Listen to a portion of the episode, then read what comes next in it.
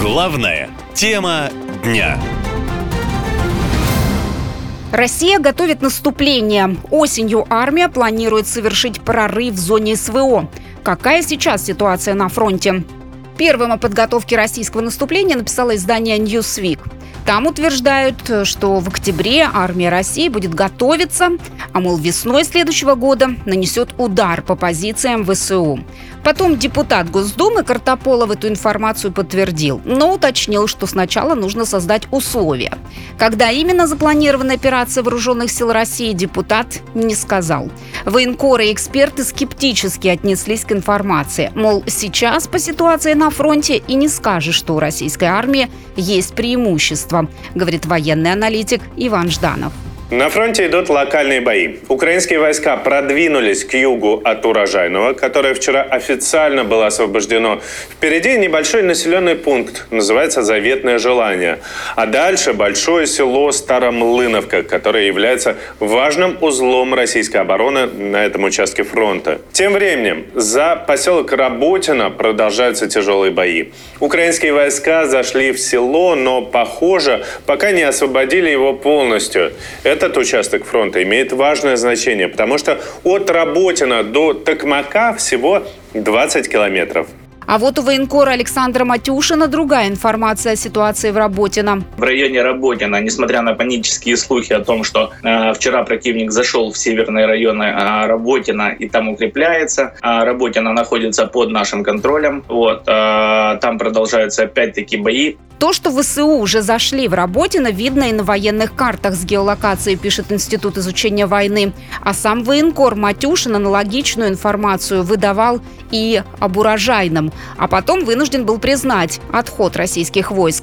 О сложной ситуации на Донецком направлении, где сейчас идут самые ожесточенные бои и есть много погибших, рассказывают своим родственникам и сами военные. Писал Санек, он мне говорит, серый, пацаны, вот он попал в разведку, во всю хуйню, он в Маринке, ебаться. Говорит, серый, бывает такая хуйня, сколько раз были ситуации, что я еле ноги уносил. Их отправляют, у вас будет поддержка, там вся хуйня. Никакой не поддержки, ни хуйня, ничего нету. И они приходят туда, в итоге они пацанов положили, вон, 5 200-х, 1 300-й. Ситуация на фронте развивается очень быстро, и людей на передовой уже не хватает, говорят военные эксперты. А это означает, что без новой волны мобилизации уже этой осенью точно не обойтись. Это подтверждают и массовые рассылки повесток во многих регионах России. В военкоматах, говорят, они лишь уточняют данные, но юрист Артем Клыга считает по-другому. Учитывая, что для возможной мобилизации дополнительной или для, я не знаю, как они это назовут, там, донабор, например, да, готово все с точки зрения права, то есть вся правовая база для этого есть, то ничего не мешает им начать ее в какой угодно форме, даже, может, журналиста сразу и не заметить, что она началась. В последнее время с фронта все чаще приходят новости о погибших и раненых российских военных. Об этом пишут и военкоры, и местные журналисты из городов, где проходят боевые действия. Кроме того, в разы увеличилось количество полевых госпиталей на Запорожском и Донецком направлениях. В больницах уже практически не осталось мест. На большие потери пожаловались в Москву даже власти Горловки. По их словам, у них как минимум 20 200-х. И это еще не началось обещанное наступление, а оно, как известно, всегда сопровождается большими потерями. Главная тема дня.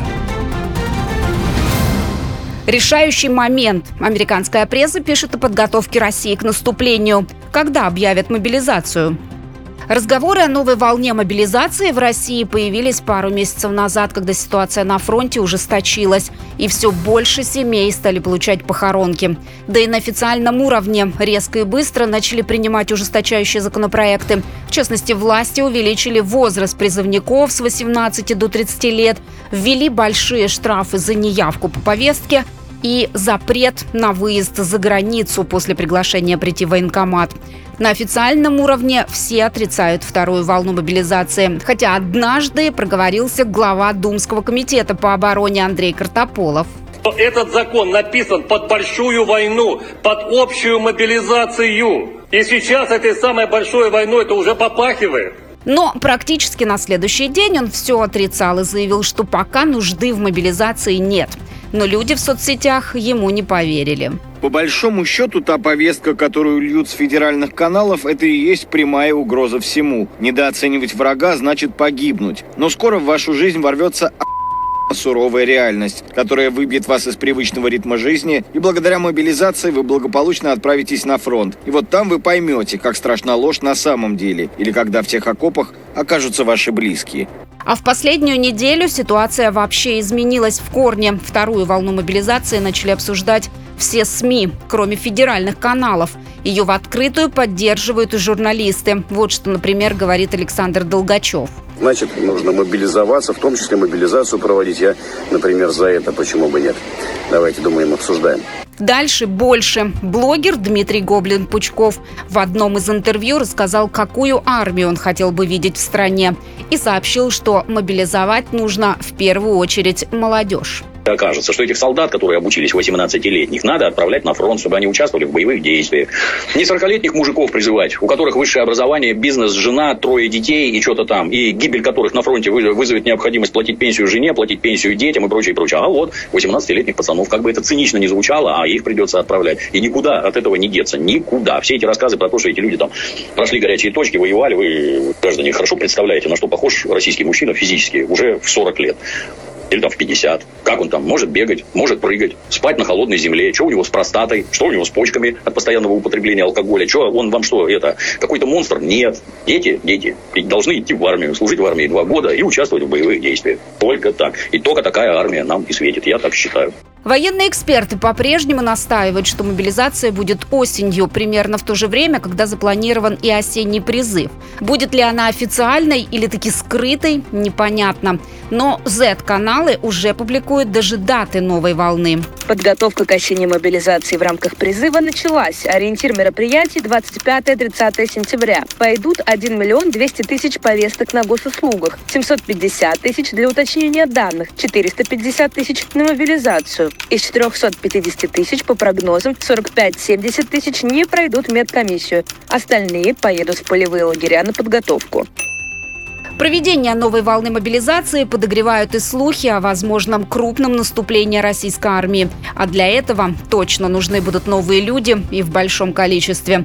Вот только в современных военных операциях живая сила уже давно не главное. Там важны стратегия и качественная подготовка солдат, говорят эксперты. А с этим в российской армии есть проблемы. Главная тема дня. Свои кинули. Бойцы на Донецком направлении обвинили военных из 40-й бригады пехоты в предательстве. Что там произошло? Если коротко, то вооруженным силам России пришлось сдать очередной населенный пункт на Донецком направлении. Речь об Урожайном. В украинском Минобороны заявили, это село уже полностью под контролем ВСУ. В Минобороны России информацию пока не комментировали. Но вот военкоры и сами военные на том направлении подтвердили, что вышли из Урожайного. Несколько недель назад нам пришлось оставить Старомайорское в результате боев и того, что этот населенный пункт был просто стерт с лица земли. Вот сейчас в результате боев сегодня утром нам пришлось уйти из Урожайного. В сети появился ролик с российским военнопленным, который обвиняет в сдаче Урожайного 40-ю бригаду пехоты, а также высшее военное командование. Это виноват с нашей стороны, конечно, эти командиры, что такие тупые приказы отдают прямо в мясо, не жалея народ, не жалея для истребления нации, национальности, либо не знаю, какой-то вот интерес, либо какая у него задача там сверху подает ему. 40-я пехота, да, они все вышли и не сказали даже нам, вообще, не сказали ни слова. В Урожайном располагался укрепрайон российских военных. ВСУ начали штурм населенного пункта пару недель назад. Это важная точка на карте боевых действий, говорит военный эксперт Юрий Федоров. Ну, это одна из тех точек, которая контролирует движение уже на юг, движение в сторону так называемой другого населенного пункта, где находится очень большой, ну не очень большой, но в общем достаточно серьезный укрепленный район российской армии под названием Старомлыновка. Серьезная часть первой линии обороны после прохождения который, если она будет преодолена, вооруженные силы Украины получат возможность выхода на оперативный простор. А о том, что Урожайное и Старомайорское перешли под контроль Украины, подтвердил член Главного совета администрации Запорожской области Владимир Рогов. По его данным, ВСУ готовят новую попытку прорыва на запорожском направлении. И для этого задействуют механизированные бригады с танками «Челленджер». Пока же атака ВСУ была отбита на подступах к селу Работино на запорожском направлении, рассказал Рогов РИА Новости. В то же время военный обозреватель немецкого издания «Бильд» Юлиан Рёбке заявил, что ВСУ уже освободили поселок Работино под Запорожьем.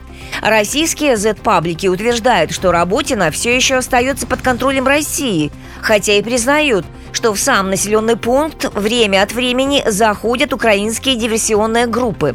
А о том, что ВСУ находится в Работино, заявил и военный эксперт Давид Шарп. И еще назвал главную цель ВСУ на запорожском направлении. По поводу Работино, там было как минимум геолоцировано, что украинцы находились в населенном пункте. Целью украинских вооруженных сил является достижение условий. И в первую очередь это истощение и нивелирование российских резервов. Разного рода наступательными и ударными действиями осуществляется попытка того, чтобы Россия израсходовала свои резервы на потенциально опасных направлениях. Условием успеха является и нейтрализация российских огневых возможностей. В случае, если эта цель будет реализована, у украинцев есть перспектива для успехов больших, чем просто взятие населенного пункта. Военные эксперты, в свою очередь, говорят, что после взятия Урожайного для ВСУ открыт путь к Азовскому морю. Кроме того, они могут двигаться и в мариупольском направлении. По мнению аналитиков, для российской армии ситуация усугубится на всех участках фронта после того, как Украине дадут F-16. Окончательное решение по поставкам истребителей Киеву еще не принято, но их отправка вполне возможна, заявил генсек НАТО Столтенберг и добавил, что НАТО будет поддерживать Украину, цитирую, «до победного конца». Главная тема дня. Борьба за море. Украина бросила свои резервы под Запорожье, чем ответит Россия. ВСУ отправляют в бой мощные резервы, чтобы прорвать российскую оборону в Запорожской области и продвинуться в направлении Мелитополя, перерезав сухопутный мост в Крым. Об этом пишет западная пресса. Речь идет о 82-й десантно-штурмовой бригаде, на вооружении которой есть боевые машины «Мардер» и «Страйкер», а также танки «Челленджер-2», говорит военный эксперт Давид Шак. Основные усилия украинцев, начиная с июня, были сконцентрированы до сих пор на юге. Первое место — это стык Запорожской и Донецкой областей, тот самый Времьевский выступ, где находится освобожденное Урожайное, ранее пару недель назад Старомайорское, и далее там имеется ключевой населенный пункт для линии обороны Старомлыновка, к которому, насколько я понимаю, украинцы стремятся, и западнее этой точки то самое Работино или же Мелитопольское направление. Это два основных направления ударов украинцев уже более 2 месяцев. И эксперты, и военкоры отмечают, что переход села Урожайное под украинский контроль имеет стратегическое значение. Канал «Рыбарь» пишет, цитирую, «Если принять во внимание ввод тактической группы на Ореховском участке, то попытка прорыва к Азовскому морю может начаться в самые кратчайшие сроки. Расстояние от Урожайного до побережья Азовского моря около 80 километров. Контроль ВСУ над Урожайным открывает выход на Бердянск и Мариуполь. Об активизации действий на Запорожском направлении говорил и Владимир Путин. Боевые действия активизированы и существенным образом. Основные боестолкновения проходили на Запорожском направлении. Без всякого преувеличения могу сказать, что наши солдаты и офицеры продемонстрировали лучшие примеры массового героизма. Противник применил большое количество бронетехники, это 50 единиц. По словам военкоров, у Украины на этом участке фронта есть определенные преимущества. Речь прежде всего о бронированной технике и концентрации морской пехоты вдоль реки Мокрые Ялы. Украинские морские пехотинцы взяли под свой контроль ряд населенных пунктов по пути в Мариуполь, а российские войска вынуждены были там отступать.